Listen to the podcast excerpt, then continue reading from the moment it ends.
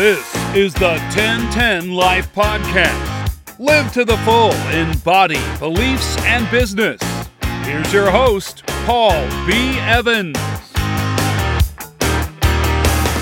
Welcome to the 1010 Life Podcast as we continue this series as we look at the 1010 Life framework that allows us to live with purpose and on point as believers. We've covered body so far in its complete complexity as we've looked at our mission, our manna, our muscle, and our marathon. We've now moved into beliefs. We began with faith, and today we're going to talk about focus, which I found for a lot of us is extremely difficult. We feel distracted all the time. We rarely feel that we are present. I remember sitting on the third row at church growing up with my best friend Blake, whose dad was the preacher, and I would often drift. What I didn't realize is it was pretty obvious that I was not present. So the preacher thought that it would be funny to ask Paul questions during the sermon. Of course, I would come out of whatever daydream I was in. Usually, I was rescuing the planet, and I would not have an answer at all. And he would say, Well, that's why we need to pay attention. But attention is a challenge, even in today's world where we call it attention deficit disorder. And while that is something that can be clinically looked at, the truth is most of us have attention deficit just because we live in a world that is so active and is so constant and is moving so quickly that there are so many things to look at, so many things to draw our attention away, that it is easy to have this deficit in our life of being present. So within this framework of our beliefs of looking at the passage that we've we've looked at already of 2 Corinthians 10:5 that we're going to take every thought captive and make it obedient to Christ, we've got to be focused. So we want to move from blurry to bright, from everything being out of focus and unclear to complete clarity. So Philippians 4 8 is a verse that many of us have mem- memorized. Finally, brothers and sisters, whatever is true, noble, right, pure, lovely, admirable, if anything is excellent or praiseworthy, think about such things. And we read a verse like that and we go, that's right. That's exactly what I need to be thinking about. I need to be thinking about those true things and noble and right and pure things. And we, we realize that. And yet, if we were to look at our life, and we were looking at the measurement of our life, and if we would look at the thoughts of our life, we would say, you know what? I don't believe that I'm actually focused on those things, but instead, I'm living a very distracted life or even a very ADD life. No medication required. So, when it comes to focus, let me give you three ways that focus happens in our life. Then we'll look at internal results or outcomes and then external results and outcomes. So, there's three primary ways that we can focus. Number one is intentional. We can actually think about what is true and noble and right and pure. We can we can be intentional with these things and we do them on purpose. We actually put our focus and our attention on these thoughts so that it's not something that is simply happening accidentally, but it's happening on purpose. One of my favorite phrases that I use over and over again in business is that success is not an accident, meaning that we've got to take personal responsibility for our actions, for our results. It's not just going to happen. There is no golden goose. Things aren't going to fall in our lap. And every person that we look at and go, wow, they sure are lucky. If we were to actually investigate their life and not the surface level that we're looking at, we would discover that they took, uh, they, they planned a lot and then took a lot of action to get to where they were. They were focused. So, with our thoughts, it begins by being very intentional, being very on purpose with what is going on inside our mind, because that's going to determine what happens externally. So, first of all, is intentional. Secondly, is invited. Some of our focus we intentionally focus on, and others we invite in. So let's say that somebody says, Paul, let's go see a movie. Well, I don't know everything about that movie. Not ahead of time, I don't. But I'm inviting that influence into my life. So it's going to create a certain amount of focus. it's going to have my attention for a certain amount of time.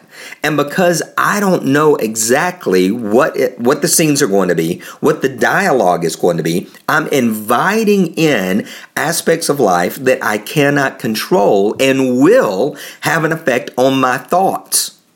So when I'm intentional, I've got a little better chance of focusing on what is true and noble and right and pure and admirable and excellent and praiseworthy.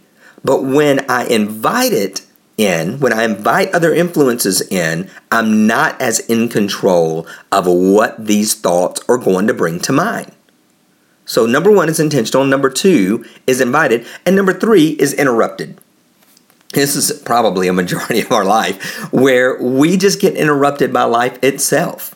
We're not having an expectation. We didn't invite it in. We didn't ask the coworker to start the gossip. We didn't ask to, to read the Facebook feed and see something that, that set us off. We didn't ask for these things, but because it's simply life and the influences that are around us, it interrupts our thought pattern. We can be thinking the purest thought on the planet drive down the road, look up at a billboard, and see something impure, and our mind goes down that road. It was an interruption. We had the right focus, but our thoughts were interrupted and sent us down another path. So this is just part of being human. It's, it's the way we're wired. Is is what happens. That's why 2 Corinthians 10 says, take every thought captive and make it obedient. It's, Because obedience is not natural for most of us.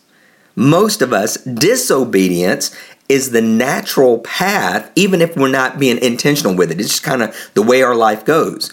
There's somebody says something to us that sets us off and we get angry. It's just the way it is. It's rare the person that has something ugly said to them or about them or aggressively, and that person just goes, Oh, you know, it's no big deal. It's not the way most of us are wired. So our interruptions are the areas of least control. The thoughts and the ideas and the concepts that are invited are the next level of control. And then when we're intentional is the most control. So that's how our focus is controlled or totally taken out of control. Intentional, invited, interrupted. Now, what happens is that there is an internal effect and then an external effect.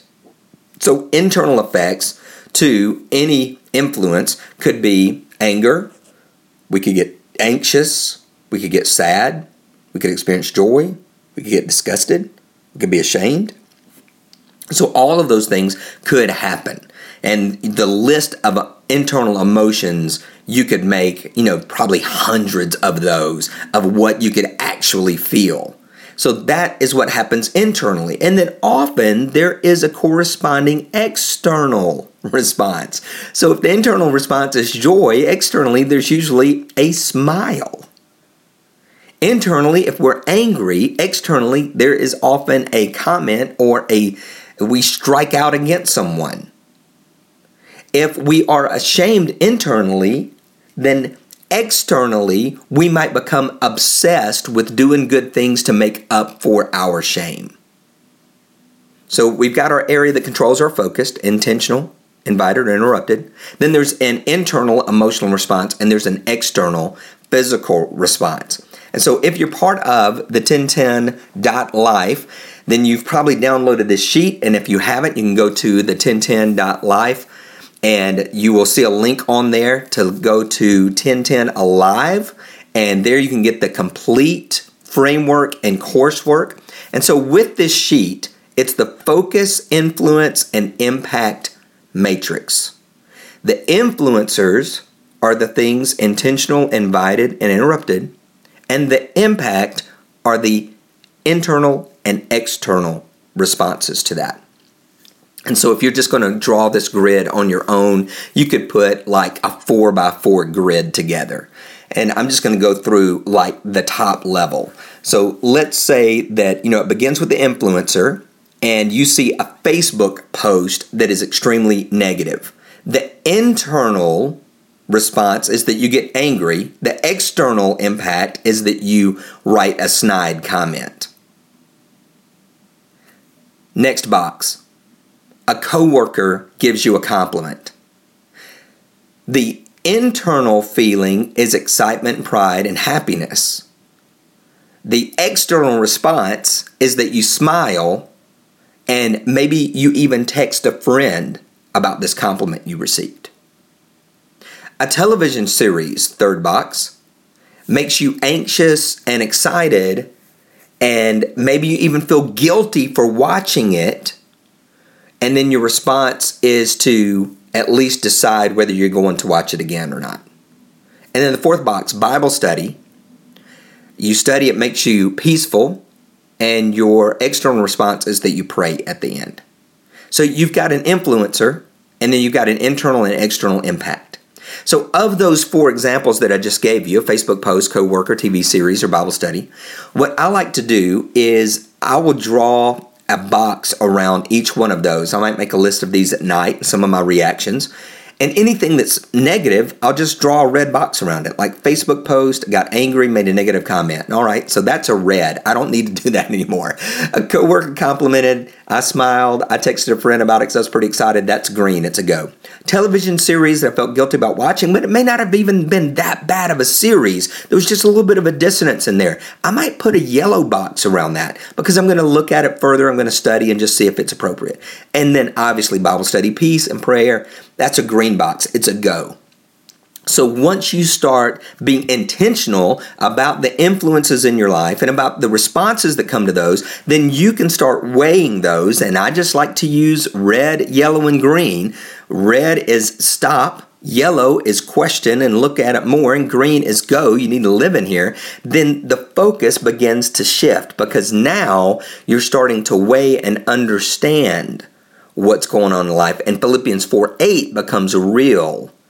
Brothers and sisters, whatever is true, noble, right, pure, lovely, admirable, if anything is excellent or praiseworthy, think about such things. And then in verse 9, he says, And anything that you've seen in me, put these things into practice. And so your matrix, your influence and impact matrix, allows you to put into practice the intentional, invited, interrupted thoughts that come in, the influences, and then the impact of those. So we can live a life of awareness and a life of focus. Well, thanks for joining me for this episode of The 1010 Life, where we want to live life to the full according to John chapter 10 and verse 10. Visit us online, the1010.life, not .com, the1010.life. Live full, be blessed.